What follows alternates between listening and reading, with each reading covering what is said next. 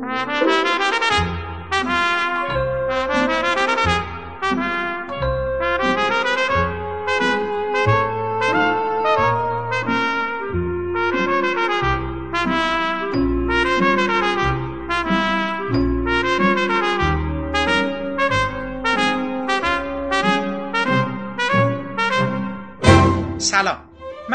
صرافی زاده هستم و خوشحالم که شما پادکست ابدیت و یک روز رو برای شنیدن انتخاب کردید.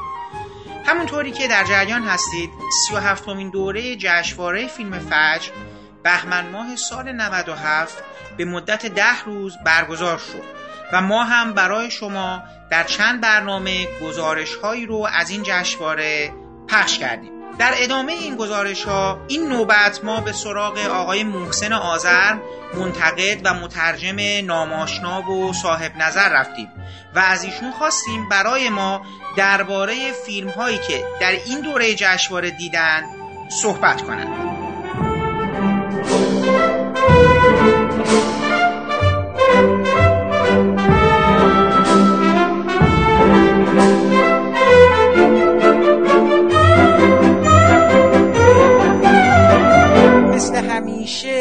بله. نگاه کلی چطور بود امسال چه چیزی رو به صورت مشترک می‌بینی یا نه اصلا چیز مشترکی بین فیلم ها یعنی حسی مشترک احساس نمی کنی چطور بود امسال برای تو؟ ببین من فکر می‌کنم امسال سال بهتری بود تا حدی برای سینما ایران تا حدی همه اون مشکلاتی که سالهای قبل توی فیلم ها بود امسال هم بود ولی به نظر میومد که یا فیلم سازان بهتری فرصت کردن که فیلم بسازن یا سر صبر و حوصله هاشون این کارو کردن.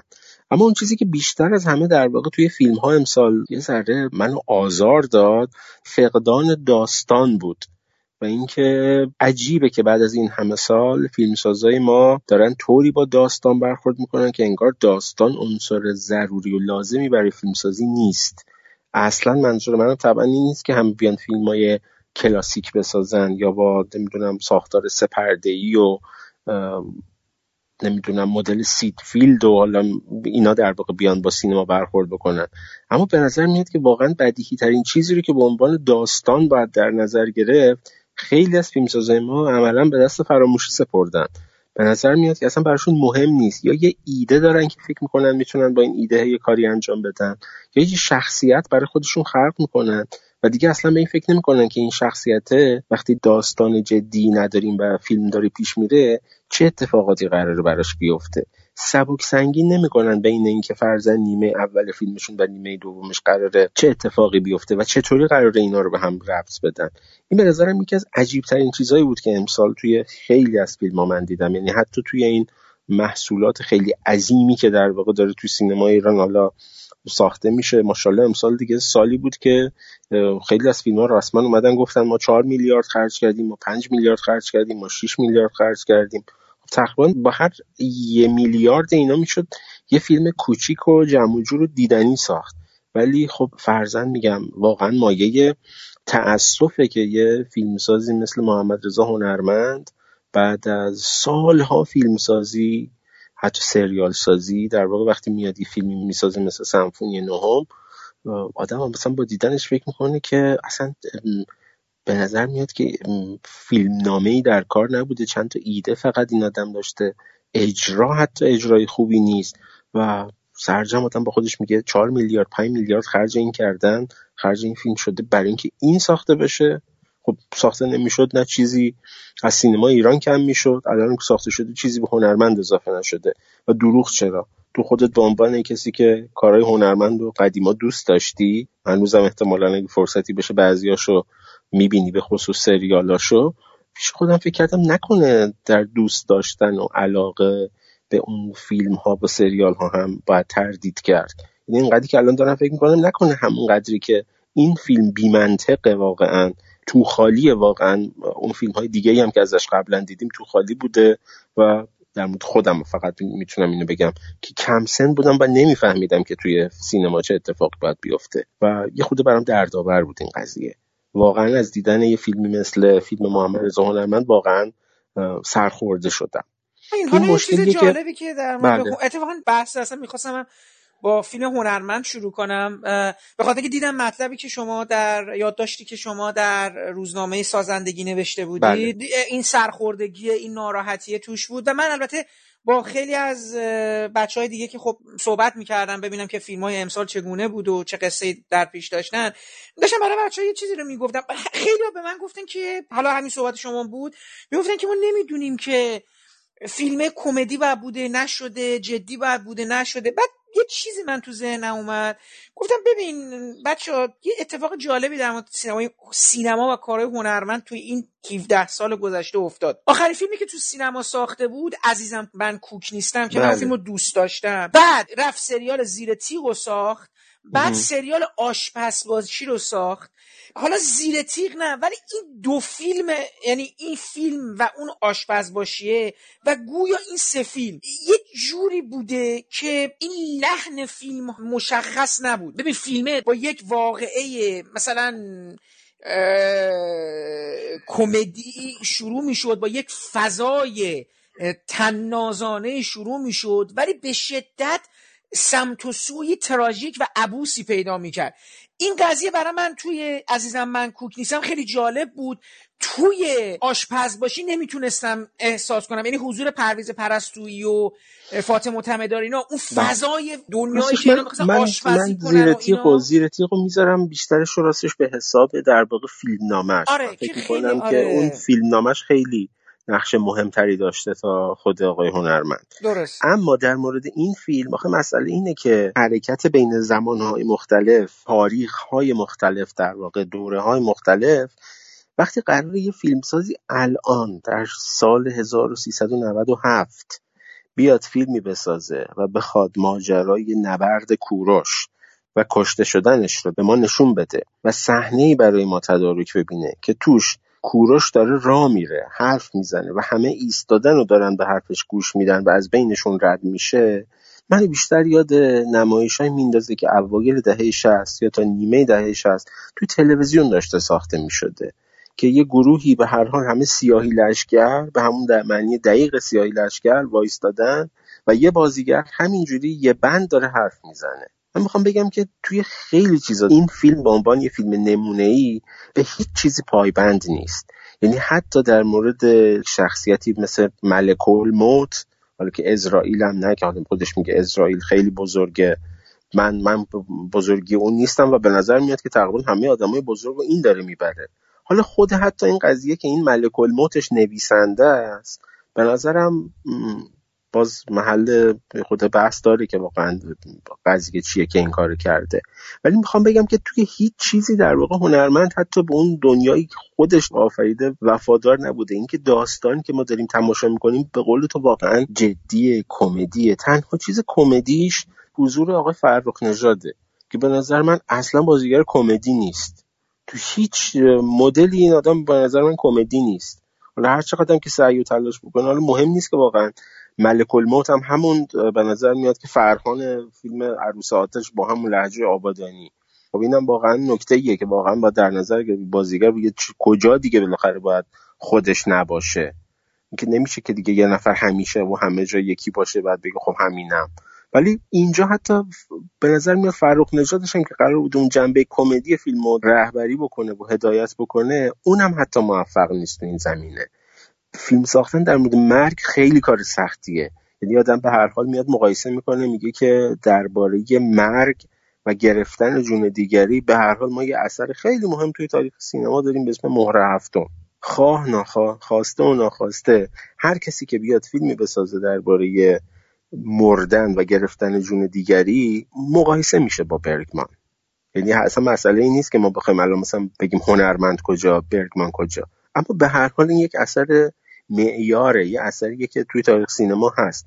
آدم با هر بار با دیدن فرشته مرگ قاعدتا یاد اون فیلم هم میافته و اینقدر خوب ساخته شده که آدم همیشه یادش هست. اما واقعا با دیدن این فیلم من دیگه هیچ وقت نمی‌تونم به این فکر کنم من داشتم به دیگه فکر می‌کردم. فکر نمی‌کنی رفرنسر هنرمند عشق و مرگ وودی آلن بوده؟ چون من الان یادم اومد اون فیلم هم مثل این که بله اپیزودهای بله. مختلفی داشتیم در مورد اینکه اپیزودهای بله تاریخی می‌تونه باشه. یه چیزی تو آره آره آره مرگ در نمی‌زنه حتی اگه عشق و مرگ بودیالن باشه اونجا تکلیف بودیالن با خودش روشنه. یعنی می‌دونه که داره مرگ و دست میندازه.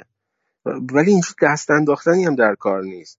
یارو میاد میگه که من می‌خوام جونتو بگیرم. یعنی این وسط مثلا ما میگم امیر کبیر رو داریم. که مهمترین صحنه ای که احتمالا مثلا توی برای امیر کبیر ساخته حتی خود امیر کبیرش هم نیست به نظرم. جاییه که زن امیر کبیر پشت یه کالسکه نشسته و داره میره که دقیقا آدم رو یاد سلطان صاحب قران حاتمی میندازه. حتی تو اونم در واقع به نظرم کار تازه ای نکرده. اما عشق و مرگ معلوم کمدی. اما این فیلم چیه واقعا؟ من واقعا نفهمیدم. یعنی خیلی امیدوارم. من امسال واقعا جز معدود سالهایی بوده. من دو سه ساله که هر فیلم رو می‌خوام ببینم یعنی سعی می‌کنم سابقه کارگردان از ذهن خودم پاک کنم. قبلا اینو نوشتم که حتی اگه قرار فیلمی از دهنمکی ببینم ترجیح میدم به فکر نکنم که دهنمکی قبلا چی ساخته. امیدوارم که فیلم خوبی ساخته باشه و بتونه منو دو ساعت یک ساعت و نیم حالا امسال که ماشاءالله از دو ساعت هم همه بیشتر بودن رو صندلی نگه داره. تکون نخورم از جای خودم. اما خب عملا خیلی از فیلم های امسال نمی‌تونستن این کارو بکنن متاسفانه. حالا و به خصوص در مورد فیلمسازای نسل قدیم تر قدیم. قدیمی ترا که اصلا یه مدتی واقعا من جدی دارم اینو حالا من با خیلی مطرح کردم. واقعا محسن غیر از کیانوش ایاری و رخشان بنی اعتماد من یه مقدار ناراحتم برای این نسل قدیم. یعنی اصلا نمی‌تونم میترسم دیگه. انقدرم دلم سوخت امسال که شنیدم که تیغ و ترمه بد شده خیلی اعتراض کردن همه. راستش من اصلا ندیدم آره، آره، واکنش منفی شنیدم آره، فکر آره. راستش من فیلم قبلیش هم همین مشکل رو باش داشتم آقای پور احمدو یعنی یه جمله من شنیدم که واقعا خیلی حیرت کردم و اون این بود که اینو توی جلسه نمایش فیلم یک شهروند کاملا معمولی مجید برزگر توضیح داد. بحث این بود که پیرمرد آلزایمری فیلم مجید برزگر مثلا رفتارش اینطوریه و آلزایمری ها اینطوری نیستند مثلا یه نفری گفت توی جلسه. مجید برزگر گفت به این سادگی نیست و مثالی که در واقع زد از آقای پور احمد بود که گفت پور احمد وقتی بهش گفتن که چرا مرد آلزایمری شما اینطوری رفتار می‌کرد توی کفشایم کو؟ و مثلا چیز بود. گفت شما ده سال با بیبی بی زندگی کردی که ببینی چه جوری باشه. این به نظرم باب هر چیزی رو میبنده. باب هر بحث چیه؟ باب هر حتی گپ و گفت خودمونی رو میبنده. که آدم بخواد مثلا بگه خب من چی بگم دیگه؟ حالا من من بگم یارو شخصیت فیلم میاد میگه ای وای آلزایمر گرفتم رفت. خیلی عجیبه. بعد آدم بیاد از روی فیلم اینو بسازه که وقتی اون سر دنیا همه تماشاش کردن ما هم این بر تماشاش کردیم. با بازی جولیان مور و فکر کنیم که چقدر جذابه که یه نفر مثلا کسی که کارش زبان شناسیه و کلمه است و کلا گفتن گفتن رو داره فراموش می‌کنه. اما اینجا چی؟ باز فقط این نیست. مگه اون فیلم جنگی که ساخت با بازی و که حمیدیان مگه فیلم خوبی شده بود؟ من می‌خوام بگم که واقعا این پایداری و ایستادگی این نسل و حتی نسل قبلتر برای اینکه مدام فیلم های معمولی و معمولی و معمولی تر و کم کم فیلم های بد و بدتری بسازن از یک جهت قابل ستایشه. اینکه نمی‌خوان کنار برن. اما خب سخت دیگه. یعنی به هر حال مقایسه میشن. یعنی بحث اصلا ما نیستیم که با فیلم های اونا بزرگ شدیم. بحث اون نسل جدیدی هن که سینما رو با فیلم های خارجی روز کشف کردن. ما در دسترسمون گل های داوودی بوده و نمی‌دونم تیغ و ابریشم و فیلم های مثل این نهایتا سرب می‌تونستیم تماشا بکنیم. اما نسل جدید سینما رو یه جور دیگه پیدا کرده. برای این نسل به نظرم خیلی سخت توضیح دادن اینکه چرا پور احمد یک دوره مهم بوده. چرا صدراملی یک دوره مهم بوده. صدراملی هم خوب نشده بود نه؟ فیلم آمار شهبازی نوشته نه؟ هم فیلم صدراملی هم طلای شهبازی چطور شده بود؟ چون این دوتا نقطه مشترکشون دغدغه های شهبازی و فیلمنامه نویسی ایشون دیگه. حالا من هیچ وقت بعد شهبازی رو فیلماشو واقعا دوست نداشتم. حتی فیلم خیلی محبوب و دلانگیزش در واقع نفس عمیقم که خیلی دوستش داشتن اون سال فیلم محبوب من نبود. بعدا هم نبود. اما یه مشکلی که من توی نگاه شهبازی حالا نه توی طلا خیلی توی فیلم های دیگهش دارم اون چیزی که در واقع از دل فیلم فارسی داره در میاد به نظرم. اون قضیه شهر رو نمی‌دونم نسبت شهر و روستا و اون قضیه گرگ ها توی شهر که در واقع می‌تونن در کمین زنها باشن و اینکه تو شهر همه آدما مناسباتشون مثلا اینه که بخوان سر همدیگر رو کلا بذارن و یه ذره نگاه فیلم فارسی وار داره. و این به نظرم حالا توی چیزای دیگه هم داره خودشون نشون میده. فیلم صدراملی مشکل سر اینه که حالا خیلی یک خطیش همه اول می‌گفتن که قرار مدل ماجرای آنتونیونی باشه. خب واقعا اهانت بزرگیه به نظرم به ماجرای آنتونیونی. چون اصلا مسئله این نیست. مسئله سر اینه که در نهایت دوباره عین فیلم فارسیا همه چی رو برمیگردونه. سر جای اولش و یه آبتوبه هم میریزه سر دختره. که حالا برگرده با نامزد خودش. مثلا حالا رفته با دوست پسر الان دوست به اغما رفتش مثلا چرخیدن و حالا عشق و حالی کردن نکردنش حالا توی فیلم حالا ماجرایی خودش. ولی مسئله سر اینه که در نهایت همه چی دوباره به وضعیت تعادل میرسونه و آب تو هم میریزه و خب هر کی بره خونه خودش. این باز توی این فیلم به نظرم اون نگاهی که میگم از دل فیلم فارسی در میاد توی نگاه شهبازی هست. یعنی با اینکه ظاهر فیلمنامه های شهبازی و فیلم های شهبازی مدرنه. من این نگاه کاملا سنتی رو من همیشه توی فیلماش و فیلمنامهاش می‌بینم و واقعا اذیتم کرده همیشه. در مورد طلا مسئله اساسا یه چیز دیگه است. یعنی به نظر میاد طلا فقط یه ظاهره و چیز خاصی من توش نمی‌بینم. یعنی اصلا برام عجیبه. یعنی این آدما همینجوری دور همیه یه سری جوون مثلا می‌خوان یه کاری بکنن. مثلا مفید باشن سوپ فروشی بزنن. و حالا این وسط یه داستان جنایی هم شکل بگیره. نمی‌دونم یه داستان دزدی هم شکل بگیره. و کم کم باز برسه به اینکه آدما اگه مجبور نباشن خیلی کارا رو نمی‌کنن. اینم از اون چیزهای خطرناکیه که توی فیلم های دیگه حتی تو متر شیش و نیم هم من میبینمش. یعنی فکر می‌کنم که یه ذره خطرناکه حتی این نگاه که ما بیایم مثلا با فقط با استناد به اینکه خب اگه لازم نداشتن خیلی کارا رو نمی‌کردن. توی طلا اصلا واقعا چیز خیلی خاصی وجود نداره. به نظر میاد که طلا احتمالا یکی از ساده ترین فیلماییه که شهبازی ساخته و مسئلهش خیلی چیز مهمی نیست. یعنی واقعا یه فیلم مدل دوره همیه که چند تا بازیگر مشهور رو مثلا دور هم جمع کنم. یه داستانی درباره نسل جدید که مثلا می‌خوان کاری بکنن. ولی خب چه کاری دقیقا؟ یعنی الان کل کاری که نسل جدید می‌تونه بکنه مثلا اینه که سوپ فروشی بزنه. یه خورده باز از این جهت مثلا نمی‌دونم نفهمیدم چرا این فیلم ساخته شده و نفهمیدم خودم چرا کل مدت نشستم و داشتم تماشا می‌کردم. احتمالا به خاطر که ببینم ته فیلم قراره به کجا برسه. چطور بود؟ ببین اول یک روز یک روز دوست داری تو؟ اصلا اول یک روز دوست دارم. اول یک روز دوست داشتم. البته یک بار بیشتر ندیدمش. بعیدم هست که واقعا دوباره بخوام تو زندگی تماشاش کنم. اما مسئله سر اینه که به نظرم میاد که سعید روستایی هم یعنی نگران کننده است اگه بخواد واقعا پا بذاره به اون باشگاهی که در واقع الان یه کسایی مثل حاتمی کیا و آبیار و اینا در واقع عضوش هستن و چند تا فیلمساز دیگه. باشگاه کیاس اینا؟ این باشگاه کسایی فکر می‌کنن هر فیلمی که می‌سازن باید کل جایزه های جشنواره رو بگیرن. و این به نظرم خیلی روش عجیبیه. به هر حال هر کسی می‌دونه که فیلمش چرا براشون انقدر مهمه؟ آقا این برای من هنوز خیلی مسئله است.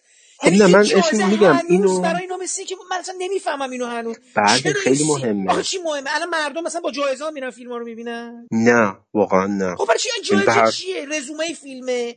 آخه الان حرف منتقدا مهمه فروش مهمه سیمرغا چی رو مگه میگه؟ من نمی‌فهمم. اینو باید از خودشون پرسید. ولی من فکر می‌کنم که یه جور کم نیاوردن دیگه. یعنی مسئله سر اینه که اولا مثلا حالا این قضیه جایزه مثلا تماشاگرا خب خیلی مهمه براشون. خیلی براشون اهمیت داره که کی جایزه رو می‌گیره. ولی میگم کسایی مثل حالا حاتمی کیا آبیار حالا مهدویان و کم کم توکلی اینا پیوستن به یه باشگاه الان روستایی به نظر میاد که واقعا دیگه در آستانه ورود یا وارد شده.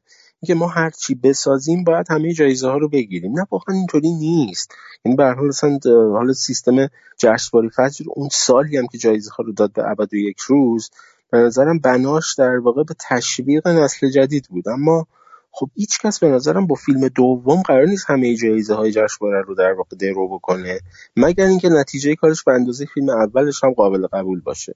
قطعا کارگردانی به معنی در واقع فوت و فن فیلمسازی توی کار جدید روستایی بهتر شده. اما همون قدری که در واقع به این جنبه توجه کرده حالا به هر دلیلی از فیلمنامه و ریتم فیلمش به نظرم قافل بوده. بر من عجیبه واقعا که مثلا بهرام دهقانی جایزه بهترین تدوین گرفته. چون اگه نظر من تماشاگر اهمیتی داشته باشه من فکر می‌کنم بین نیم ساعت تا چل دقیقه فیلم میشه کم کرد. واقعا زیاد داره از نظر من. خیلی جاهاش هم زیاد داره. فیلم کاملا دو تیکه است برای من. تیکه اول در واقع جستجویی که داره شکل می‌گیره برای اینکه اون شخصیت ناصر خاکزاد رو بخوان بگیرن پیداش بکنن خیلی جذابه. یعنی به نظر میاد که واقعا این کارگردانیه که اینو ساخته سیکاریو رو با دقت دیده. یه سریالایی مثل نارکوز و اینا رو دقیق تماشا کرده و می‌دونه ماهیت مثلا تعقیب مواد مخدر چه شکلیه. به هر حال نسلیه که مثل ما فرزند با سریال آینه عبرت و آتقی که بزرگ نشده که تا مواد مخدر تا سالها براش اونا باشه چیزای دیگه رو تماشا کرده. و اتفاقا توی اون بخش به نظرم خیلی خوبه. یعنی واقعا یه یکی از صحنه‌های اول فیلم که واقعا صحنه تعقیبیه. خیلی هیجان خوبی داره و خیلی خوب پرداخت شده. و اینا همه مال بخشی که پیمان معادی در واقع هست به دنبال ناصر خاکزاد میگردن تا مثلا بخوان برن سراغش.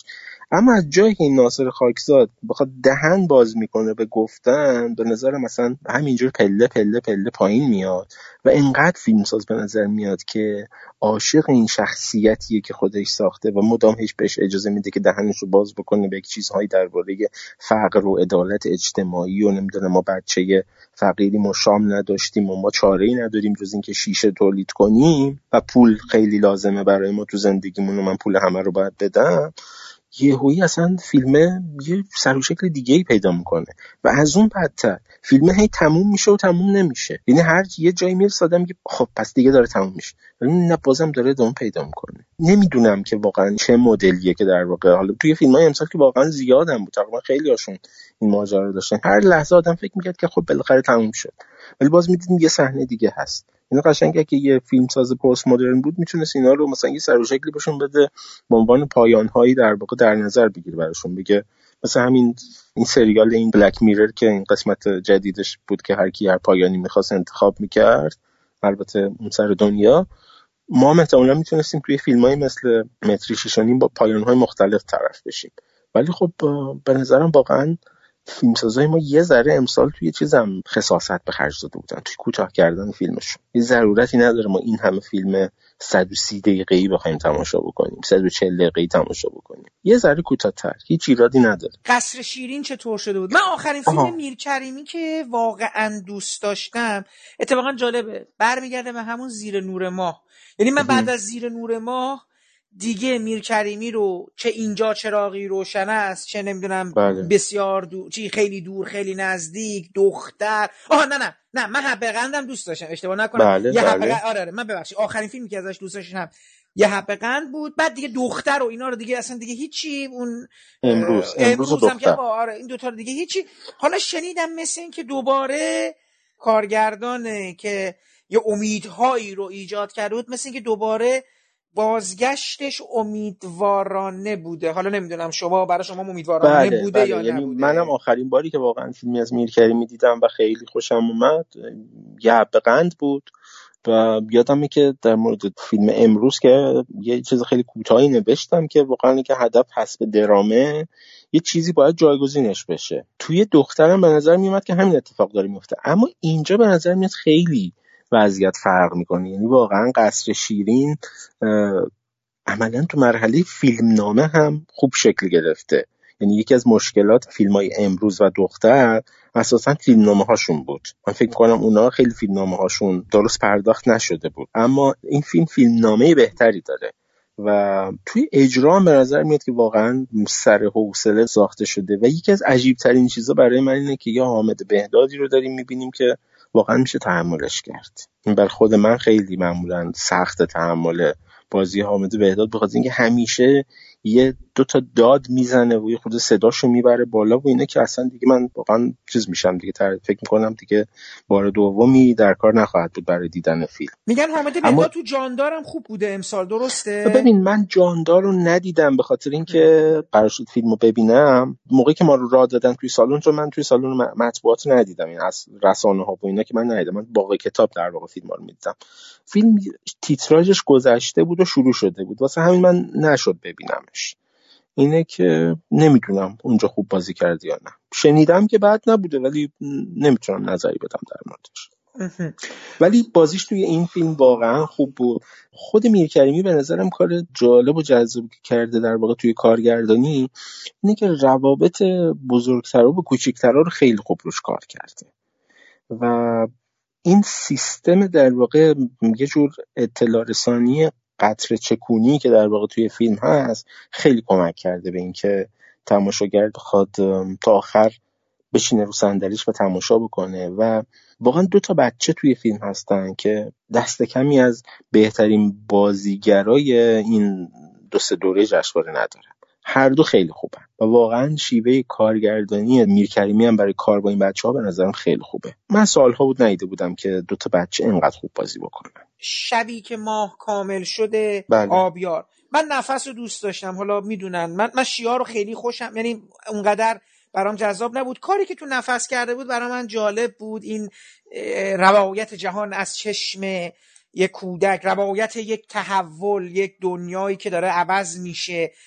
و این در حقیقت اون مسئله رو به حاشیه روندن و این زندگی این دختر رو برجسته کردن در کنار اون حاشیه برای من فیلم جذابی بود و دوست داشتم و به امیدوار شده بودم و خب حالا با خانه ها بیارم صحبت کردم و اینا. و این پروژه دوباره مثل متری این پروژه گنده ای شده مثل یعنی فیلم نسبت به بله. فیلم قبلی بزرگتر میشه ابعادش. اگه قبلی مثلا انقلاب و جنگ و اینا در یه حاشیه یک زندگی خانوادگی بود الان این زندگی خانوادگی به علاوه یه اتفاق بزرگ شده یه واقعه یه بخشی از تاریخ معاصر که حالا امروز هم که داریم صحبت می‌کنیم همچنان نشون میده که اون ماجرا تموم نشده گویا تو اون منطقه. چون امروز هم دوباره یه عملیات متاسفانه تروریستی هم صورت گرفت در سیستان و بلوچستان. بله. حالا فیلم چطور بود به نظر شما؟ مسئله اینه که این فیلم به نظرم همه اون چیزیه که در واقع یه کسی مثل حاتمی کیا دلش می‌خواد بسازه. اینو اینو نوشتم. من توی یادداشتی که در مورد این و متری شیشونیم در واقع نوشتم توضیح دادم که یه کسی مثل حاتمی که الان دلش می‌خواد بتونه همچین فیلمی بسازه. اما خب یه ذره سخته براش دیگه طبعا. یه خود باید برای ساختن بعضی از فیلم باید یه ذره آدم جوونتر باشه. نرگس آبیار کارگردانی رو قطعا بلده. حالا این مقایسه ای که در واقع تو این مدت را افتاده بین اینکه مثلا آبیار کاترین بیگلو ایرانه مثلا. حالا میشه؟ چه بیداره نه نه من نمیگم. من ما توی سینما بزنیم. برای آره. چی ما بگیم مثلا من ما نمی‌دونم همین رفرنس رو برای چی ما بدیم؟ حالا اینم مثلا دیگه به حال نویسن دیگه. اما نمیخ یعنی چی هست آنیس واردامون چی آخه؟ این حرفا چیه؟ آره بعد گشت پیدا کرد قاعدتا. ولی به هر حال این همکاران دوستای ما خیلی دوست دارن این چیزا رو دیگه همیشه راجبشون می نویسن حالا مثلا یه کاترین بیگلو هم داریم و مثلا چه می‌دونم می‌تونه مثلا فلان فیلم هم بسازه. مسئله سر اینه که وقتی آدم می‌خواد یه همچین فیلم عظیمی بسازه که من واقعا نمی‌دونم بودجه فیلم چقدر بوده ولی خب قطعا خیلی بوده. همون قدری که برای ساختنش وقت می‌ذاره برای فیلم هم باید وقت بذاره. داستان رو داری. ولی باید بتونی فیلمنامه‌اش کنی. ببین ما می‌دونیم که یه کسی مثل عبدالحمید ریگی آدم عاشق پیشه ای بوده. اهل خطاطی مثلا. یعنی خط, خط خوشنویسی رو دوست داره. شعر میگه و کلا آدمیه که مثلا اهل حال اهل دله و مثلا خیلی معخوز و حیاب و چیزه. اگه قراری یه فیلمساز به ما نشون بده که این آدم تبدیل به یه حیولا میشه واقعا باید تو مغز این آدم. مغز این آدم باید به من نشون بده.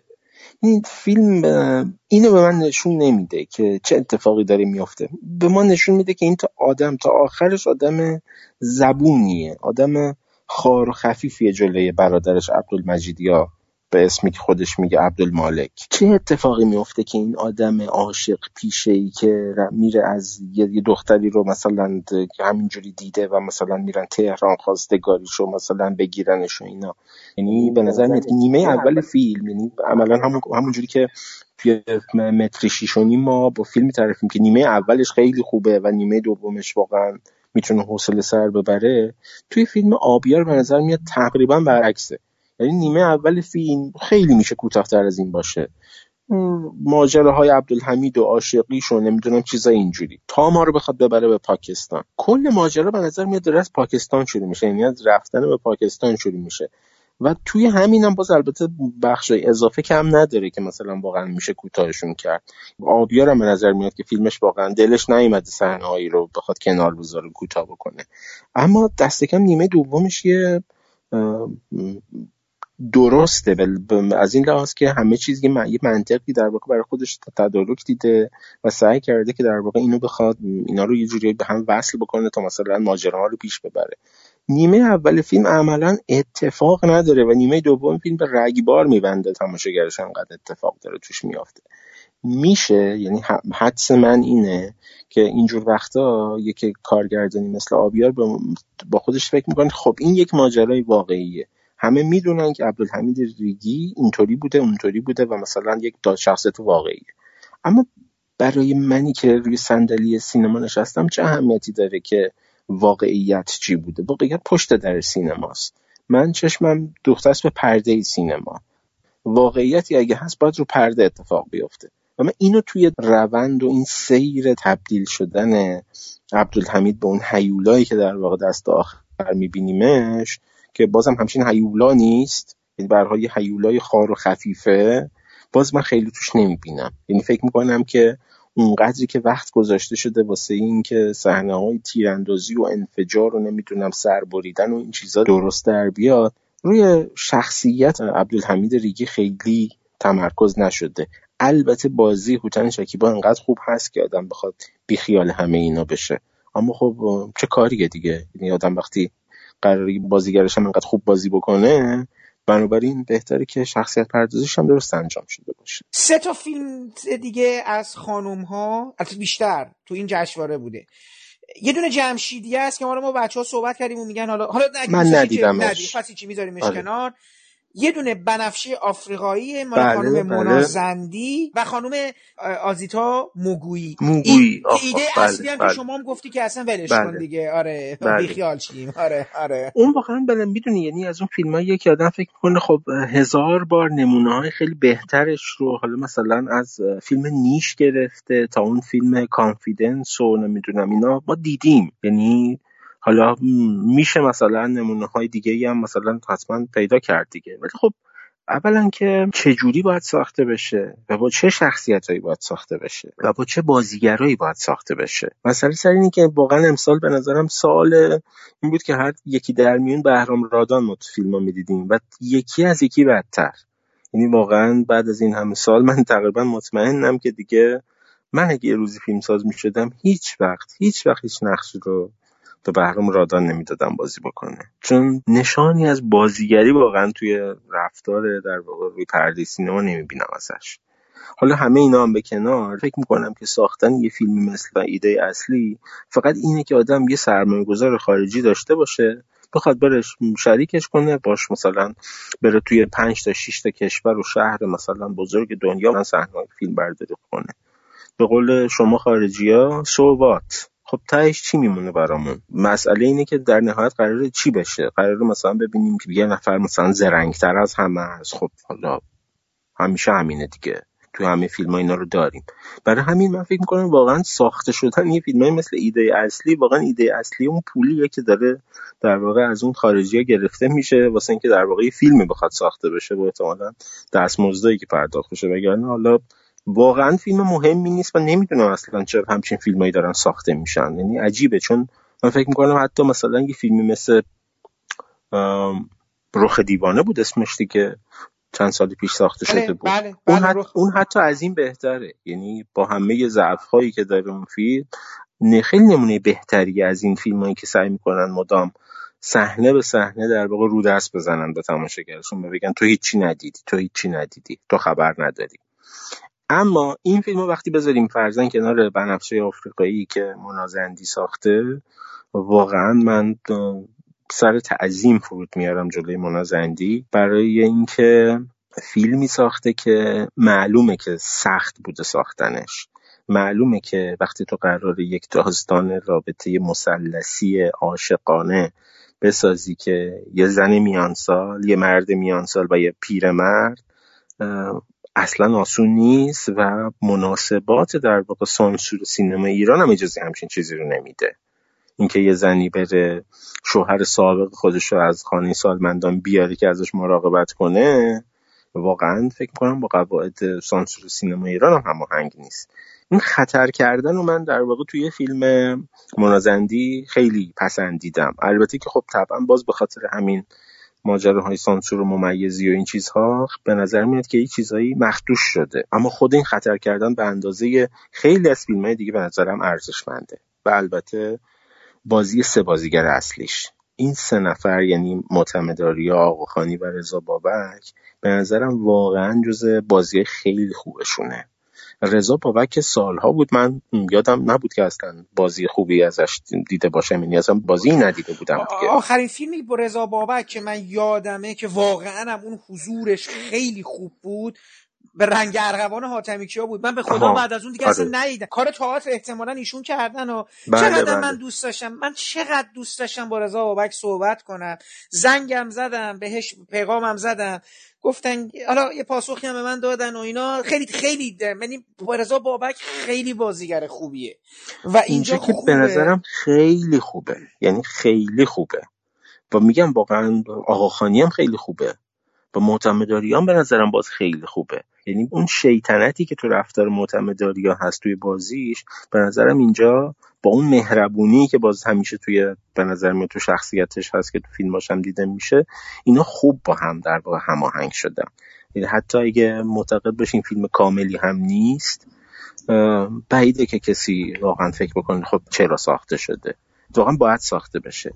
این مدل داستانگویی زنانش به نظرم خیلی اتفاق خوبیه. یعنی واقعا یکم شبیه مثلا جویس کرول اوتس توی داستان یکم شبیه آلیس مونرو. شبیه همه این داستانگو نویسای زنیه که داستان رو در واقع سعی می‌کنن از دید زنانه در واقع بخش عمدهش رو روایت بکنن برعکسشو تا حد زیادی در واقع مثلا میشه توی فیلم روزهای نارنجی دید. اتفاقا می‌خواستم همین رو بگم. این چطور بود؟ چون اونم شخصیت محوریش یه زنیه. بله ولی متاسفانه ولی بله ولی متاسفانه در نهایت بدون مرد انگاری راه به جایی نمی‌بره این زن. یعنی به هر حال اون قوه قهریه مرد می‌تونه کاری انجام بده توی دنیای کاملا مردانه.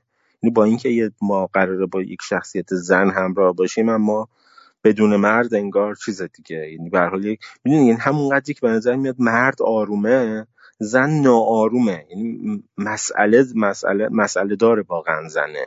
یعنی به نظر میاد یه, یه ماجرایی هست. خیلی به زبون خودمونی بخوایم بگیم که مرگیش هست. در صورتی که مرد سعی می‌کنه خیلی آروم و تودار و مثلا خوب باشه. از این جهت من واقعا فکر می‌کنم که نوع داستانگویی و برخوردی که در واقع توی بنفشه آفریقایی هست برای اینکه یک زنی رو بخوایم بریم سراغش خیلی برخورد درستتریه و برخوردی که به خود فیلم هم شبیه داره تا روزهای نارنجی. چون روزهای نارنجی من فکر کنم با اینکه خوب داره شروع میشه اما در نهایت وقتی به پای مردا رو در وسط می‌کشه و اینکه بدون اونا خیلی وقتا نمیشه کاری انجام داد و راه به جایی برد یه خورده در حق زنا در واقع داره جفا می‌کنه. یه خورده که نه خیلی داره جفا می‌کنه. جالبه که داشتم نگاه می‌کنم ببینم فیلم های امسال که شخصیت زن به عنوان مرکز درام یا اصلا کلا شروع شدن قصه با دنیای اون باشه کدوم هست.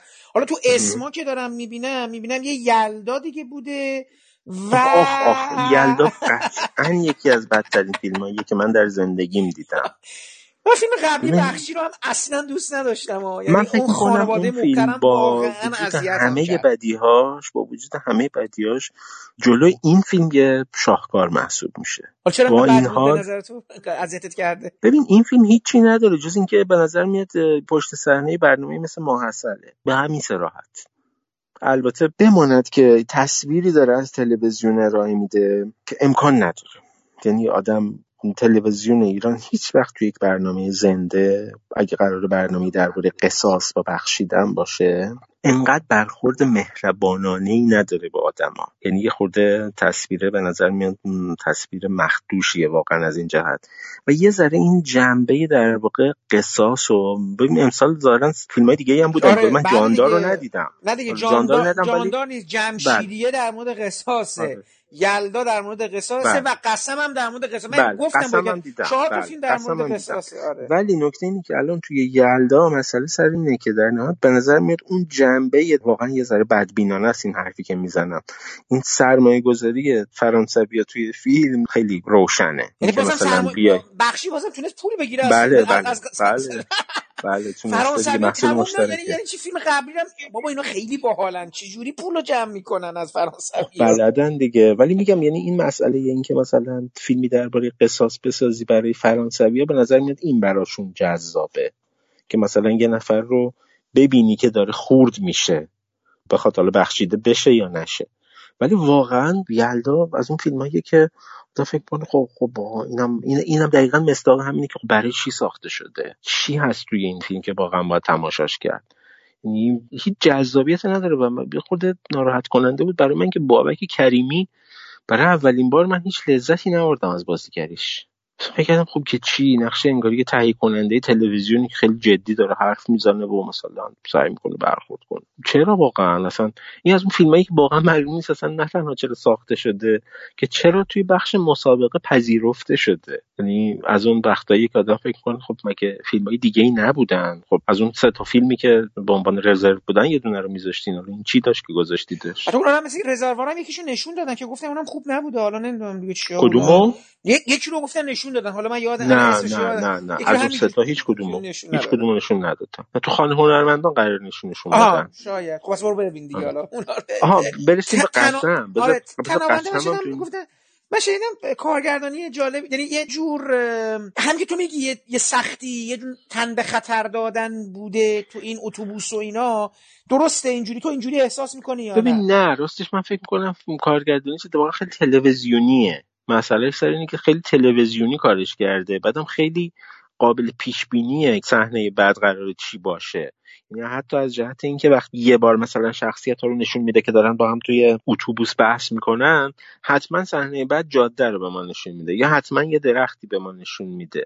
یعنی خود قابل پیش بینیه و خیلی عجیبه برای من که توی یک سوم آخری که اتفاقی میفته که من واقعا بیشتر از اون که در واقع بخواد منو به گرگه بندازه فرزن با عنوان یه تماشاگر که مثلا چه تراژدی داره اتفاق میفته واقعا منو خندون و خیلی های دیگر هم دیگه هم توی سالن در واقع خندون این که فیلم یکها از جاده داره میره تو آب و واقعا شبیه فیلم دوزیست در واقع داره رفتار می‌کنه و خیلی رفتار عجیب و غریبیه که مثلا یه فیلم یه تغییر مسیر داره میده.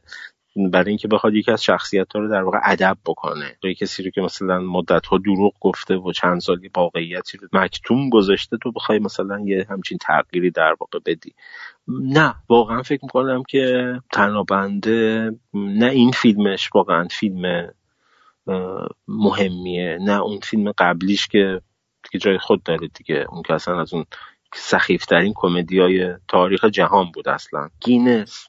اونم یه فیلم واقعا خب، یعنی منحطی بود خب دیگه. نسبت به اون به نظر نمی‌کنید جهانش بله خیلی جلو رفته این مسئله اینه که هر کسی منم الان یه فیلم بسازم از گینس بهتر حتما. اصلا مسئله این نیست. مسئله سر اینه که خب اون چیزی که ساختم واقعا فیلم به درد بخوری هستی یا نه. اینکه تو با تهش دوباره گرگه مهناز افشار رو در بیاری که بخواد مثلا وسط اتوبوس قش بکنه و مثلا اینا که خب که چی؟ یعنی واقعا می‌دونی این مسئله کچی امسال برای من خیلی واقعا مسئله مهمی بود که می‌دونی یه ایده هست که تو فکر می‌کنی مثلا بحث قسامه که مطرحه مثلا که پنجاه نفر باید برن شهادت بدن برای اینکه مثلا یه نفر رو قصاص بکنن خب خیلی جذاب دیگه. حالا چه ماجرایی ممکنه پیش بیاد اگه پنجاه نفر بخوان برن و پنجاه نفر نباشن سی و چند نفر باشن؟ مثلا اون ایده هست. که آدم ایده رو داره ولی به اندازه اون ایده داستان نداره. الان مثلا ما سی و چند نفر توی اون اتوبوسه داریم. اگه بیست و چند نفر بودن چه اتفاقی میافتاد؟ هیچ اتفاقی نمیافتاد. اگه ده نفرم بودن هم بوده. از اون فیلمایی که من مقدار حالا دوست دارم ببینمش و اینا ببینم چه حالا ببینیش آره. امیدوارم آره. که ببینیش آره. حالا گفتم گفتم 20 چند نفر گفتم 20 چند نفر یاد 23 نفر افتادم آها خب خب اونم واقعا از اون می‌دونی یعنی زیادی ساده گرفتن قضیه است دیگه تو یعنی توی موضوع خیلی حساسی داری درست. اون اینه که 23 تا دانش آموز بچه در واقع اسیر شدن توی جبهه و یک نفر اونجا هست که به نظر میاد هم جاسوس عراقیاست هم داره به ایرانیا کمک می‌کنه بیا ایرانیه. و خود این ماجرا به اندازه کافی پیچیده است که بخوای روش مانور بدی. ولی این کارو نمی‌کنی. یعنی تقریبا همه بخشایی که بچه ها دور هم هستن خیلی فرق با اون باز میگم با اون بخشای نمایشی که ما بچه بودیم توی تلویزیون پخش می‌شد و توی برنامه کودک مثلا مربوط به جبهه بودن و بعد جادو جبهه خیلی فرق با اون نداره. یعنی اتفاق ویژه‌ای نمیافته که مثلا ما بخوایم چیز بکنیم. و دونستن اینکه فرزن خود این آدم این پرونده ای که در واقع براش ساخته شده بوده و فیلم مثلا با اون شروع میشه که بالاخره جاسوس ایران بوده یا جاسوس عراق بوده چه ماجرای پیچیده ای اصلا می‌تونست مسیر فیلم رو عوض بکنه. یعنی حالا خودت هم اگه مثلا فرصت کردی سرچی بکن در موردش. این آدم خیلی آدم پیچیده و جذابیه. اینکه مثلا در طول اون چهارده ماه یا نمی‌دونم چقدر که تا این بچه ها برسن اونجا حتی عراق تحویل صلیب سرخ نداده بوده اینا اسمش هم نداده بوده. یعنی به نظر می اومده که مدام می‌خواستن ببینن که این چیکار داشته می‌کرده. خیلی ماجرای پیچیده ای داره ولی واقعا از این ماجرا هیچ استفاده ای نکرده. مسئلهش اینه که فقط همین 23 تا دانش آموز رفتن اونجا. اعتصاب غذا می‌کنن میبرنشون پیش صدام ولی خب در نهایت حالا مثلا دیگه باید سالها بگذره تا آزاد بشن دیگه. 23 نفرش هم به نظر میاد که حتی از این وجود بچه ها در زندان های در واقع عراق هم خیلی استفاده دراماتیکی نتونسته بکنه فیلمساز. به نظر میاد با اینکه کلی من من اون سریال مستندی که میگن ساخته رو ندیدم در مورد این قضیه. ولی خب داستانش چون تقریبا می‌دونستم می‌دونستم ماجرا چیه دیگه. ولی واقعا صحنه ها و لحظه هایی که بچه ها دارن سوار نمی‌دونم کامیون تو جبهه میرن یا مثلا چیزا خب ما قبلا اینا تو تلویزیون دیدیم. چیزی اضافه نمی‌کنه به من تماشاگر. مگر اینکه بخوایم بگیم احتمالا اون کسایی که ندیدن ممکنه خوششون بیاد یا فکر بکنن چیز تازه دیدن. خوب یا بد ما بچگیمون با این چیزا گذشته. به حال خیلی از این نمایش های تلویزیونی همچین چیزایی توشون بوده. آقا حمال طلا چطور شده بود؟ ببین حمال طلا رو من بدم نیومد ازش. یعنی فکر می‌کنم که کلا تورج اصلا این کارگردان خوشفکریه. ولی خب فیلمش خیلی برخورد عزت و نقیص شد باش. یعنی خیلی ها گفتن فیلم بوداریه فیلم بوی گند میده. خب از این حرفا زیاد زدن در موردش. طبعا به فیلم مسئله چاه خلاب و این چیزاست دیگه. یعنی به حال تو این چیزا داره سیر می‌کنه. اما اونم از اون فیلماییه که من یه ذره دو به شکم که خودش همچین پایانی برای خودش تدارک دیده. یا سانسور بهش اجازه نداده که در واقع این زرنگ بازی شخصیت ها رو در واقع بخواد بیشتر از این ادامه بده. چون اگه یادت باشه سالها پیش یعنی تقریبا همزمان با طلای سرخ پناهی در واقع این سوال مطرح شده بود که مثلا حالا چرا فیلم پروانه نمایش نمی‌گیره با اینا؟ و این بحث کلا بود که اگه فیلم بخواد سرقتی رو تمام و کمال نشون بده و مثلا دستگیر نشن دزدا و به نتیجه اعمال زشتشون نرسن احتمالا اجازه نمایش نمی‌گیره. به نظر میاد که تا حد دیگه ماجرا داره ادامه پیدا می‌کنه. یعنی الان اینکه مثلا یه نفر خیلی زرنگ باشه پولا رو بالا بکشه حتما باید ادب بشه. به نتیجه اعمال زشتش برسه. وگرنه قابل نمایش رو پرده سینما نیست. از این جهت به نظر میاد که حمال طلا این پایانی که فعلا داره خیلی نمیچسبه به خود فیلمه. ولی فیلم های ملویل هم همه ادب میشن آخرش. حالا گفتی خب آره ولی میشن. کیفیتش فرق داره دیگه. ولی ببین این دو تا شخصیت داره که به نظر من خیلی خوبه. یکی این شخصیت رضاست که این آدم اصلیه است. و یکی هم یه وردستی به اسم لویی لویی در واقع مخفف لطف است. خب و این یه شخصی این بازیگرش هم اسمش لطف ولی همه تو فیلم هم با همون اسم لویی صداش می‌کنه. این آدمیه که در واقع نقشه ای می‌کشه و به اون میگه که مثلا این در واقع این کارگاه طلا در واقع مثلا از دهه سی مثلا دیگه هیچ وقت چاه فاضلابش خالی نشده و مثلا سال سی انگلیسی دونه الماسش افتاده اینجا و حالا اینا مثلا دیگه ماجرا خالی کردن این. مسئله سر اینه که آره خیلی زیادی سیاهه و زیادی تلخ و در واقع واقعا به قول بعضی از این منتقدا بدبوه اما بخشی از به نظر میاد اتفاقی که داره تو جامعه میفته به خصوص شخصیت کم کمی نتیجه مثل که می‌تونه با پول این و اون بالا رفتن در واقع قیمت دلار و سکه یه کارایی بکنه و یک شبه پولی به جیب بزنه خلاصه. به هر حال این مسئله حباب سکه و حباب نمی‌دونم ارز و این چیزاست. مسئله سر اینه که چیز دیگه یعنی اصلانی هم به نظر میاد اونم نتونسته به هر دلیلی اون فیلمی رو که دلش می‌خواد بسازه. اما من امیدوارم واقعا بشه. یعنی فکر می‌کنم که همونقدر که توی فیلم برداری خوشسوقه توی کارگردانی هم می‌تونه کارهای جذاب تری انجام بده. سه تا فیلم هست که یه مقداری فضاشون حالا ما دوست داشتیم فیلم آقای هنرمند یه مقدار این چون عادت کرده بودیم که با هنرمند تخیل رو در حقیقت مرغ خیال رو پرواز بدیم و مرغش هست ولی آره، خیالش نیست, آره. آره. حالا که شما راضی نکرده ولی سه تا فیلم هست که یه مقدار از این فضای روز و این مصیبت ها و این درد و این سینمای اجتماعی که خوبه باشه ولی وقتی خوبه باشه خوبش خوبه نبدش حالا فاصله گرفتن و شما فکر هم که باشون تا یه اندازه حالا همراه بودی و شاید هم نبوده باشی. من می‌دونم فیلم صفی یزدانیان ناگهان درخت رو که خیلی دوست داری. پس اونو یه خود بدتر صحبت کنیم. اول از همه سرخ پوست که حالا بازم یه خود ریشه در قصه گویی ولی حالا تو زمان حالم نمیگذره اینا. چطور بود سرخ پوست نیما جاویدی؟ چون میگن اصلا فیلم قبلی هم که خیلی تحت تاثیر فرهادی بود ملبورن و اینا. حالا مثل که خودشو سعی کرده رها کنه از اون دنیا. بله درسته. بله خب خیلی عجیب بود. اون سالی که در واقع ملبورن ساخته شد یه فیلم دیگه هم از این ابراهیم ابراهیمیان ساخته بود که صابر ابر بازی می‌کرد. ارسال آگهی تسلیت به یک روزنامه یا یه همچین چیزی ساخته. توی جشنواره بود که این دوتا خیلی داستانه شبیه به همین داشتن. یعنی حالا اینکه مثلا توی یکی بچه مثلا یه نوزاد در واقع میمرد و توی یکی توی پیر مرد تو اون یکی خیلی حالا مسئله علاهده ای نبود که مثلا فرقی داشته باشه. اما هر دو در نهایت راجع به همون پنهانکاری همون دروغگویی که در واقع به نظر میومد که از دل سینمای فرهادی در اومده بودن. با این تفاوت که خب سینمای فرهادی مال خودشه یعنی خودش بلده که اینا رو چجوری در واقع این دروغگویی رو و این پنهانکاریه رو باش کار بکنه. اما بقیه قاعدتا دست کم من ندیدم فیلم ساز دیگه که به اندازه خود فرهادی باهوش باشه و ذکاوت داشته باشه تو این زمینه. اما سرخپوست خب از این نظر خیلی قدم بزرگیه برای نیما جاویدی. به خصوص که در واقع داستانش رو داره پنجاه سال پیش در واقع روایت می‌کنه جایی که برخوردی فرودگاهی قرار ساخته بشه و خیلی ماجراهای زندان و این چیزها رو می‌خواد در نظر بگیره. یعنی اینکه حالا یک نفر برای ارتقای خودش سعی می‌کنه بکوشه. اما اون چیزی که من یه ذره باش مشکل داشتم طبق معمول خیلی از فیلم ها پایان بندیشه. و در واقع اون نفوذ کردن ما به مغز شخصیت اصلی و اینکه چه اتفاقی براش میفته که بخواد در نهایت تصمیم بگیره دست به کاری بزنه که حالا به قول بعضی از این منتقدا رستگار بشه. این رستگاری ماجرایی توی نقد فیلم ایران رستگار شدن شخصیت ها چه اتفاقی میفته که یه همچین ریسک بزرگی رو می‌کنه و همچین اینجوری خطر رو به جون می‌خره؟ اگه قضیه عشق باشه ما خیلی نشانی از عشق نمی‌بینیم در واقع توی فیلم.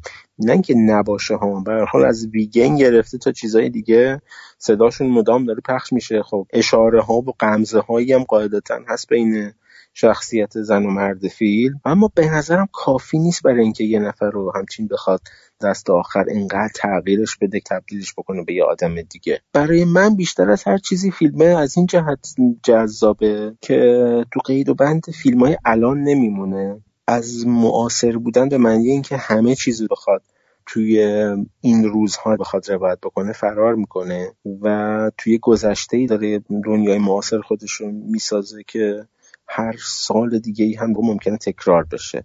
یعنی هر وقت دیگه قاعدتا آدما می‌تونن همینجوری نگران آینده خودشون باشن و درگیر این آزمون اخلاقی بشن برای اینکه مثلا یه نفر رو بخوان بگیرن یا از خیرش در واقع بخوان بگذرن.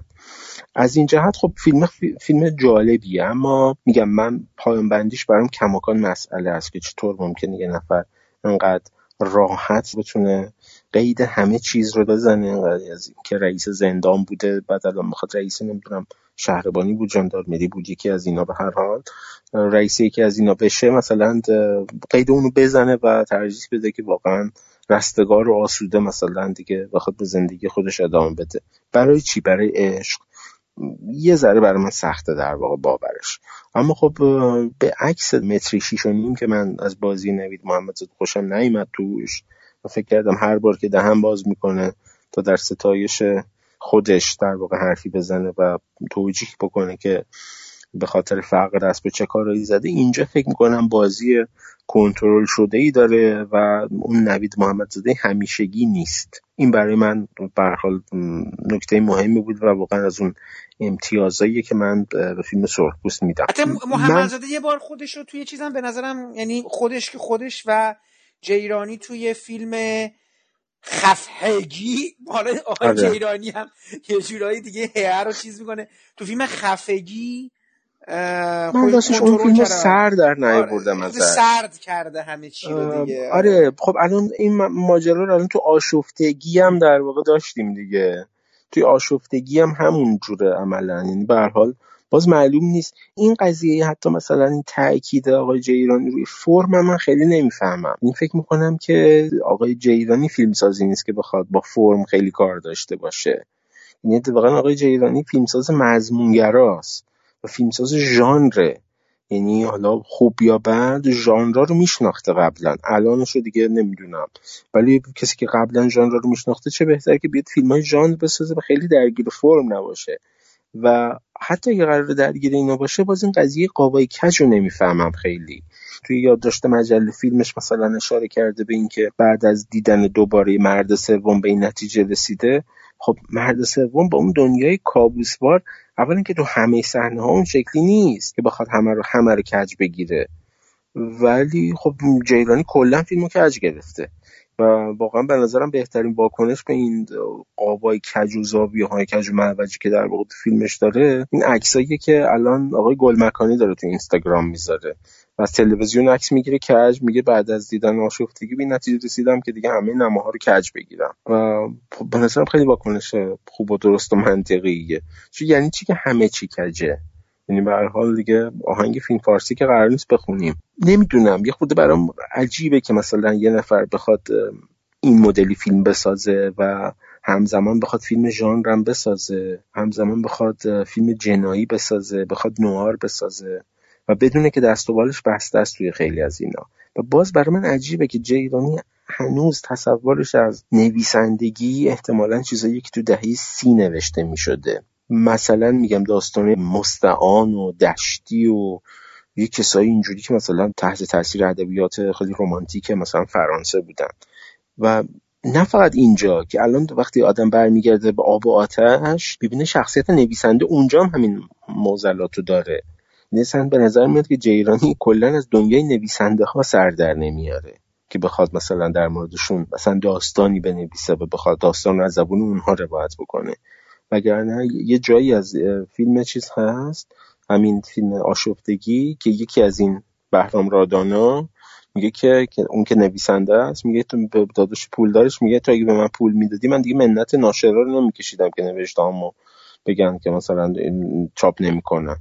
دروغ چرا؟ بعد از اینکه من اون جمله هایی که اون به عنوان در واقع داستان نوشته با ماشین تحریرم می نویسه این ملک الموت فیلم هنرمند اونا رو وقتی آدم میشنوه به خودش میگه خب واقعا ناشر جماعت حق داره که پول نده به این آدم و حق داره که این چیزایی که به اسم داستان می نویسه چاپ نکنه. چون اینا داستان نیست اینا اصلا ادبیات نیست. اینا مال الان نیست. اینا می‌تونه مال مثلا 60 سال 70 سال پیش باشه.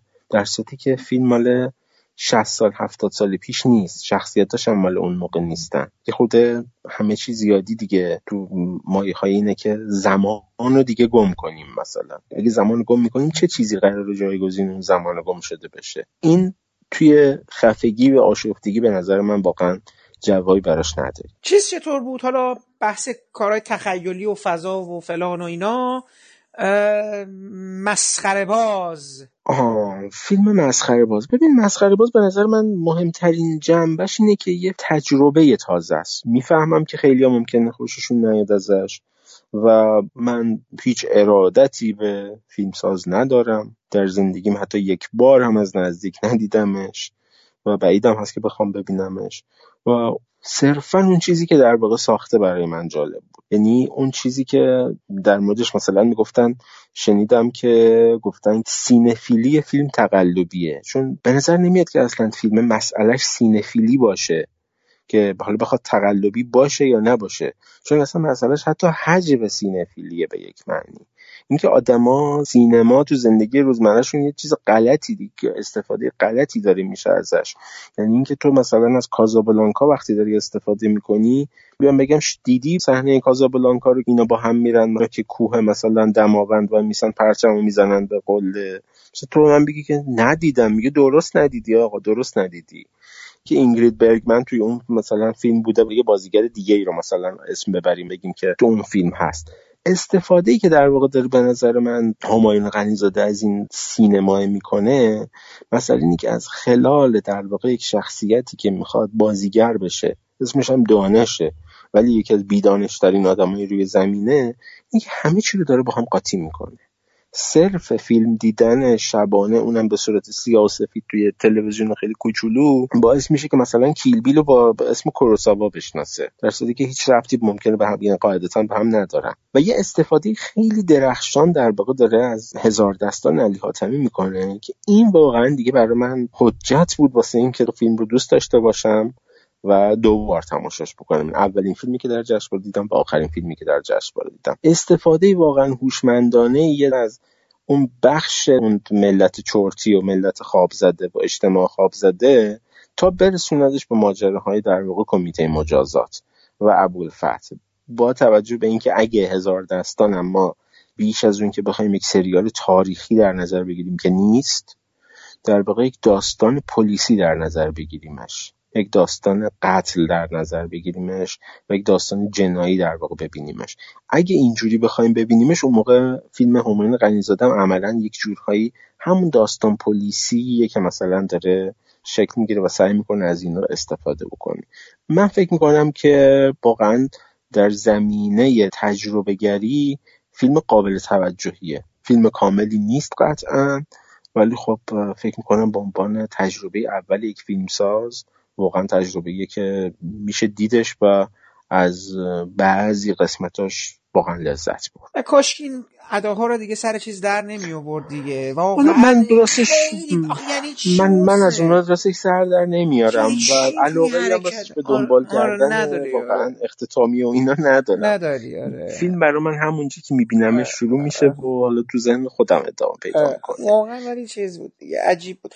و خب بریم در مورد در آخرم فیلم محبوب شما ناگهان درخت صحبت کنیم و بله. جهانی که صفی یزدانیان داره حالا خودش گفته که شخصی فیلم شخصی نداریم و من این صحبتم متوجه نمیشم تقریبا یعنی چی و خب حالا یا شاید بشم یه جورای دیگه ولی به نظر میاد که مثل اون فیلمسازایی که تو سینما با فیلم ساختن دنبال یه چیز دیگه هستند من با این ترنس مالیک من احساس می‌کنم مثلا داره دنبال یه کار دیگه یعنی یه فیلم می‌سازه که یه جوابایی برای ببین من وقتی فیلم های ترنس مالیک رو مثلا می‌بینم می‌بینم این نجواهایی که آدما دارن می‌کنن تو فیلمهاش. یه کسی رو بله. دارن صدا می‌کنن توی این فیلم ها یه با یکی دارن درد و دل می‌کنن. من اصلا احساس می‌کنم این فیلم هایی که می‌سازه رو داره می‌سازه برای اینکه دنبال یه چیزی بیرون این سینما داره میگرده. اصلا داره انگار دم... یه ج...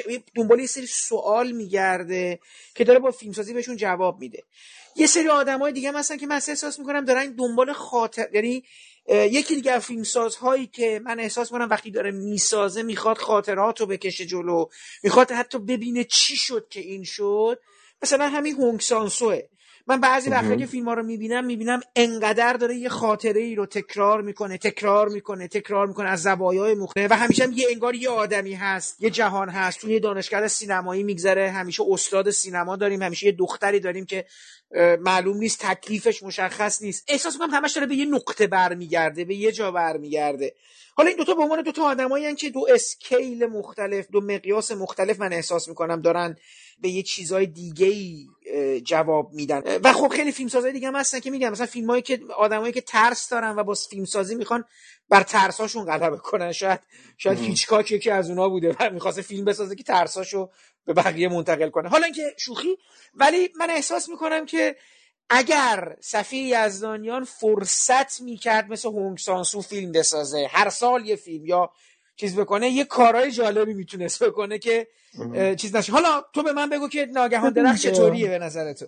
ببین ناگهان درخت تقریبا همه اونهایی رو که از شیرینی و سرخوشی فیلم قبلی یعنی در دنیای تو ساعت چند از خوششون اومده بود سرخورده می‌کنه و سرخورده کرده. یعنی همه اونایی که دنبال اون جنبه هایی از فیلم در دنیای تو ساعت چند است بودن که اون جنبه های سرخوشتر و اون تلخی پنهان شدهش رو جدی نمی گرفتن واقعا احتمالا در وهله اول شوکه می‌کنه و اونا رو به نتیجه میرسونه که نه این فیلم ما نیست و تو وهله بعد شاید حتی به نتیجه برسن که اصلا این فیلم خوبی نیست. من اینطور خیال می‌کنم که ناگهان درخت فیلمیه که می‌تونست اولین فیلم صفی یزدانیان باشه. از این جهت که یه دنیایی رو برای ما داره توضیح میده. می‌سازه درباره آدمهایی که مسئلهشون فقط خود گذشته به معنی گذشته نیست. مسئلهشون چیزهایی که از گذشته براشون مونده. این چیزی از گذشته موندن براشون و این چون توی فیلم های در واقع صفحه یزدان وقتی میگم فیلم های این فیلم های کوتاه رو هم دارم در نظر می‌گیرم مستندم در نظر می‌گیرم من فکر می‌کنم این خیلی نکته مهمیه. یه فیلمی صفحه یزدانیان داره به اسم در جستجوی شهرزاد در مورد تبلیغات در تلویزیونه. و از تبلیغات قبل از انقلاب شروع میشه تا می‌رسه به تبلیغات تارومار یعنی بخش عمده ای از اون تبلیغات تارومار خود صفحه یزدانیان میساخت. توی تلویزیون پخش می شدن همون پیف پافه؟ بله بله آره. من نمی‌دونستم آره. و فیلم اصلا به یک معنی در واقع یادآوری همه این هاست با شروعی که از مسخ کافکا میاد یعنی اولین سطر مسخ کافکاست و با صدای لیلا حاتمی در واقع ما داریم مسخ کافکا رو اولین جمله هاش و ماجراهای گریگور زامزا رو در واقع میشنویم اونجا اون چیزهایی که از گذشته هست و تأثیر گذار بوده هست من فقط تو فیلم هایی که خودم دیدم ازش دارم میگم. چه خیلی فیلم دیگه هم هست که من ندیدمشون.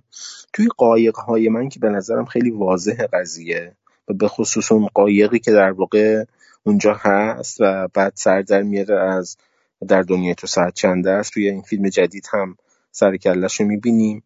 یا در واقع حتی توی یه فیلم خیلی کوتاهی به اسم آنتراکت توی خرابه های سوخته کافه آنتراکت توی سینما جمهوری در واقع ساخته شد. بعد از اینکه سینما جمهوری سوخت و ریخت و کافه آنتراکت هم که طبقه بالاش بود سوخت و دیگه چیزی ازش نموند یه فیلمی ساخت صفی یزدانیان که توش با بازیگری غزاله هدایت بخش آخر دایوانیا رو جمله های سونیا رو در واقع مدام داره این آدم تکرار می‌کنه انگاری که داره برای یک تئاتر آماده میشه و داره این متن رو حفظ می‌کنه. که اون قضیه که های عزیزم ما بالاخره آروم میشیم بالاخره همه چی درست میشه و اینا لحن یه ذره امید بخشی که انگاری مثلا برای رسیدن به این موقعیت یا وضعیت یا هر چیز دیگه بهتر ما باید اون, اون گذشته هر اون چیزهایی که از اون گذشته رو داریم باید حواسمون بهش باشه. توی در دنیا که اصلا به نظرم این قضیه بود یعنی به هر حال فرهاد اون فیلم اساسا اینو داشت. همه اون چیزها رو حفظ می‌کرد. مسئول حفظ اون وضعیت و حفظ اون گذشته بود. اینجا وضعیت فرهاد یکم فرق می‌کنه. خب اینجا ما فرهاد طرفیم. اما هر چقدر اونجا فرهاد وابسته بود در واقع به حوا خانومی که مادر خودش نبود و ما چیز زیادی هم درباره خودش نمی‌دونستیم اینجا ما فرهادی طرفیم که بین مادر و همسر در واقع یکم در رفت آمده. یعنی توی دنیای ذهنی خودش خود مسئلهش اینه که مادر یا همسر. و از این جهت احتمالا تا حدی می‌تونه ما رو یاد آینه تارکوفسکی حتی بندازه. یعنی این قضیه که به حال حتی آدم در همسرش مادرش رو جستجو می‌کنه. یعنی, با... یعنی خواسته و ناخواسته من تماشاگر رو به این نتیجه میرسونه. و تازه این غیر از این موارد در واقع سینفیلیه که در واقع توی فیلم هست. حالا استفاده کردن از مثلا دیالوگای جانی گیتار تا مثلا حالا ارجاها فرزن به 400 ضربه تا مثلا تنتن و میلو تا شاپرک خانوم بیژن مفید و خیلی چیزهای دیگه که اینها همه مشخصات درباره یک نسله. تا برسونه ما رو به این که اساسا ما با یک داستانی درباره آدمی طرفیم که در دهه شست زندگیش تلف شد و درگیر یک سوء تفاهم شد. یه صحنه تو فیلم هست که خیلی متاسفانه از نظر من طبعا از نظر من بهش خندیدند بعضیا و فکر کردن که چقدر صحنه عجیبیه. در که به نظر من خیلی فیلم رو راحت داره توضیح میده و میگه که در واقع فیلم عملا چیه. اینکه یک نفر رو می‌خوان بگیرن و حالا پلیس که اومده بگیردش ماشینش در و داغونه و درست را نمیفته و حرکت نمی‌کنه. و خود این آدم رو که دستش شده و دستبند بستن به در ماشین بهش میگه تو حل بده و بقیه هم حل میدن برای اینکه بخوان برن. به نظرم تقریبا همه اون چیزی که از دهه 60 میشه توضیحش داد خب این ما این که یه عکس نیوشا نیوشا توکلیان هم بود دیگه وقتی که ماشاءالله شمس الواعظین از بله. دادگاه بله. اومدش بله. برای بله. چی خندیدن من دیدم که یکی از منتقدای به حال صاحب ناممونم دیدم که این سکانس رو من نش من که فیلمو ندیدم ولی میگه کمدی. خب ما که اینو تو واقعیت تجربه کردیم. نمی‌دونم که چرا یه حرف من میگم من مسئله اساسا اینه که در واقع اون سکانس به نظر من خیلی دقیق توضیح میده که واقعا می‌دونیم ما مسئله اینه که همونقدر که تو این سالا داشتیم دهه 60 و به هر دلیلی تقدیس می‌کردیم اون برش هم بوده که داشتیم دهه 40 و 50 به خاطر فیلم فارسی ها تقدیس می‌کردیم که هر دوش به نظر من یه جور مسیری رو به انحطاطه. نه دهه چهل و پنجاه با فیلم فارسیاش و دهه های خیلی درخشان و خوبی بوده نه دهه شست یعنی حتی کافیه که من, من به مناسبتی یه کاری داشتم کارنامه آقای حسین جعفریان رو در واقع مرور می‌کردم فیلم ها رو و داشتم می‌دیدم که تا سالهایشون نه فقط ایشون که خیلی دیگه مجبور بودن چه فیلم هایی رو فیلم برداری بکنن. از فیلم سازانی که دیگه اصلا کسی خبر نداره اصلا ازشون. و اون سالها سالهای اونا بود اصلا. من می‌خوام بگم که در واقع فیلم ناگهان درخت ماجرای دهه شستی که می‌تونه توی زندگی هر کسی پیش بیاد و مسیر زندگی این آدم رو عوض بکنه و تباهش کنه. بهترین فرصت رو ازش بگیره. و عواقبش هم تا سالهای سال تو وجودش نگه داره. برای اینکه مدام وابسته تر بشه از این جهت من فکر می‌کنم این تلخی که در واقع توی فیلم هست خب فیلم جنبه های کمدی هم طبعا داره ولی خیلی کنترل شده و خیلی وودیالنی از این جهت. میدون یعنی من فیلم رو از این جهت مقایسه می‌کنم با خود کتاب آقای یزدانیان ترجمه تنهایی. چون فکر می‌کنم صفی یزدانیان همون قدری عاشق تارکوفسکیه عاشق اشکال لبخنده هست عاشق وودیالن هم هست. و عاشق پدرخوانده های کاپولا هم هست. عاشق اسکورسیزی هم هست. و این جمع همه ایناست به این آدم شکل میده. یعنی که آدم تک بعدی نیست به فرض که فقط بگه من فقط برسون و فقط تارکوفسکی و فقط مثلا وندرز. اون میشه یک آدم دیگه احتمالا. ولی این آدمیه که به هر حال همونقدر که براش مهمه مثلا تماشای آسمان برلین و پاریس تگزاس تماشای اشکا و لبخندا هم به قول خودش اشکا و لبخندا. نه ساند آف میوزیک نه اصل انگلیسی فیلم. دوبله فارسیش. دوبله فارسیش که از بچگی در واقع دیدتش و تماشاش کرده براش مهمه. همه ایناست که این آدم رو می‌سازه و همه ایناست که توی این فیلم هست. ما می‌تونیم بگیم ما اینا فیلم های محبوب ما نیستن. می‌تونیم بگیم که اصلا هیچ ما بخشی از اینا رو فقط دوست داریم و توی دنیاهای دیگه ای در واقع داریم سیر می‌کنیم. اون موقع دوست داشتن یا علاقه من شدن به دنیای فیلمی که این مدل فیلم های متنوع در واقع توش خیلی هست یه خود کار سختی ممکنه به نظر برسه. اما از این جهت به نظر میاد همونقدر که اون کتاب و اون مقاله هایی که در طول سالها صفحه یزدانی نوشته از خودش دور نیست این فیلم هم از خودش دور نیست. اما طبعا برای تماشاگری که با توقع فیلم قبلی می‌خواد سراغش بره یه خود تولید مسئله می‌کنه. مگر اینکه واقعا بخواد از اول تماشا بکنه و فیلم و سعی نکنه با پیش زمینه در واقع به تماشاش بشین حرف دیگه هست که بخوای در آخر بزنی اصلا چیزی هست که دوست داری. نمی‌دونم ما حالا یه سری فیلم هم حالا نه که حالا چیز خاطر مثل پالتو شوتوری و اینا مهم نیست. ندیدم. آره. اونو نصفه دیدم یعنی ولش کردم دیگه. آره. کردم که جذابیت برام نداره. نه راستش چیزی که خیلی امسال برای من عجیب بود این حالا توی خود خود فیلم ها خیلی صحنه های خشن امسال زیاد بود دیگه. یعنی به حال بعضی از فیلم ها که حالا هستن حتی هم خود فیلم آبیار و اینا هم به صحنه خشن زیاد داشتن. اولا که برای من خود مسئله بود که چطور مردم اینقدر بی‌اعتنا به این چیزا بچه های کوچیکشون رو با خودشون میارن توی سینما و براشون اهمیتی نداره که مثلا صحنه دار زدن صحنه سر بریدن رو در واقع ببینن. و وقتی هم کسی بهشون میگه که با فیلمی طرفید که صحنه خشن داره میگن که ای بابا بچه های ما بیشتر از اینا رو هم خودشون دیدن.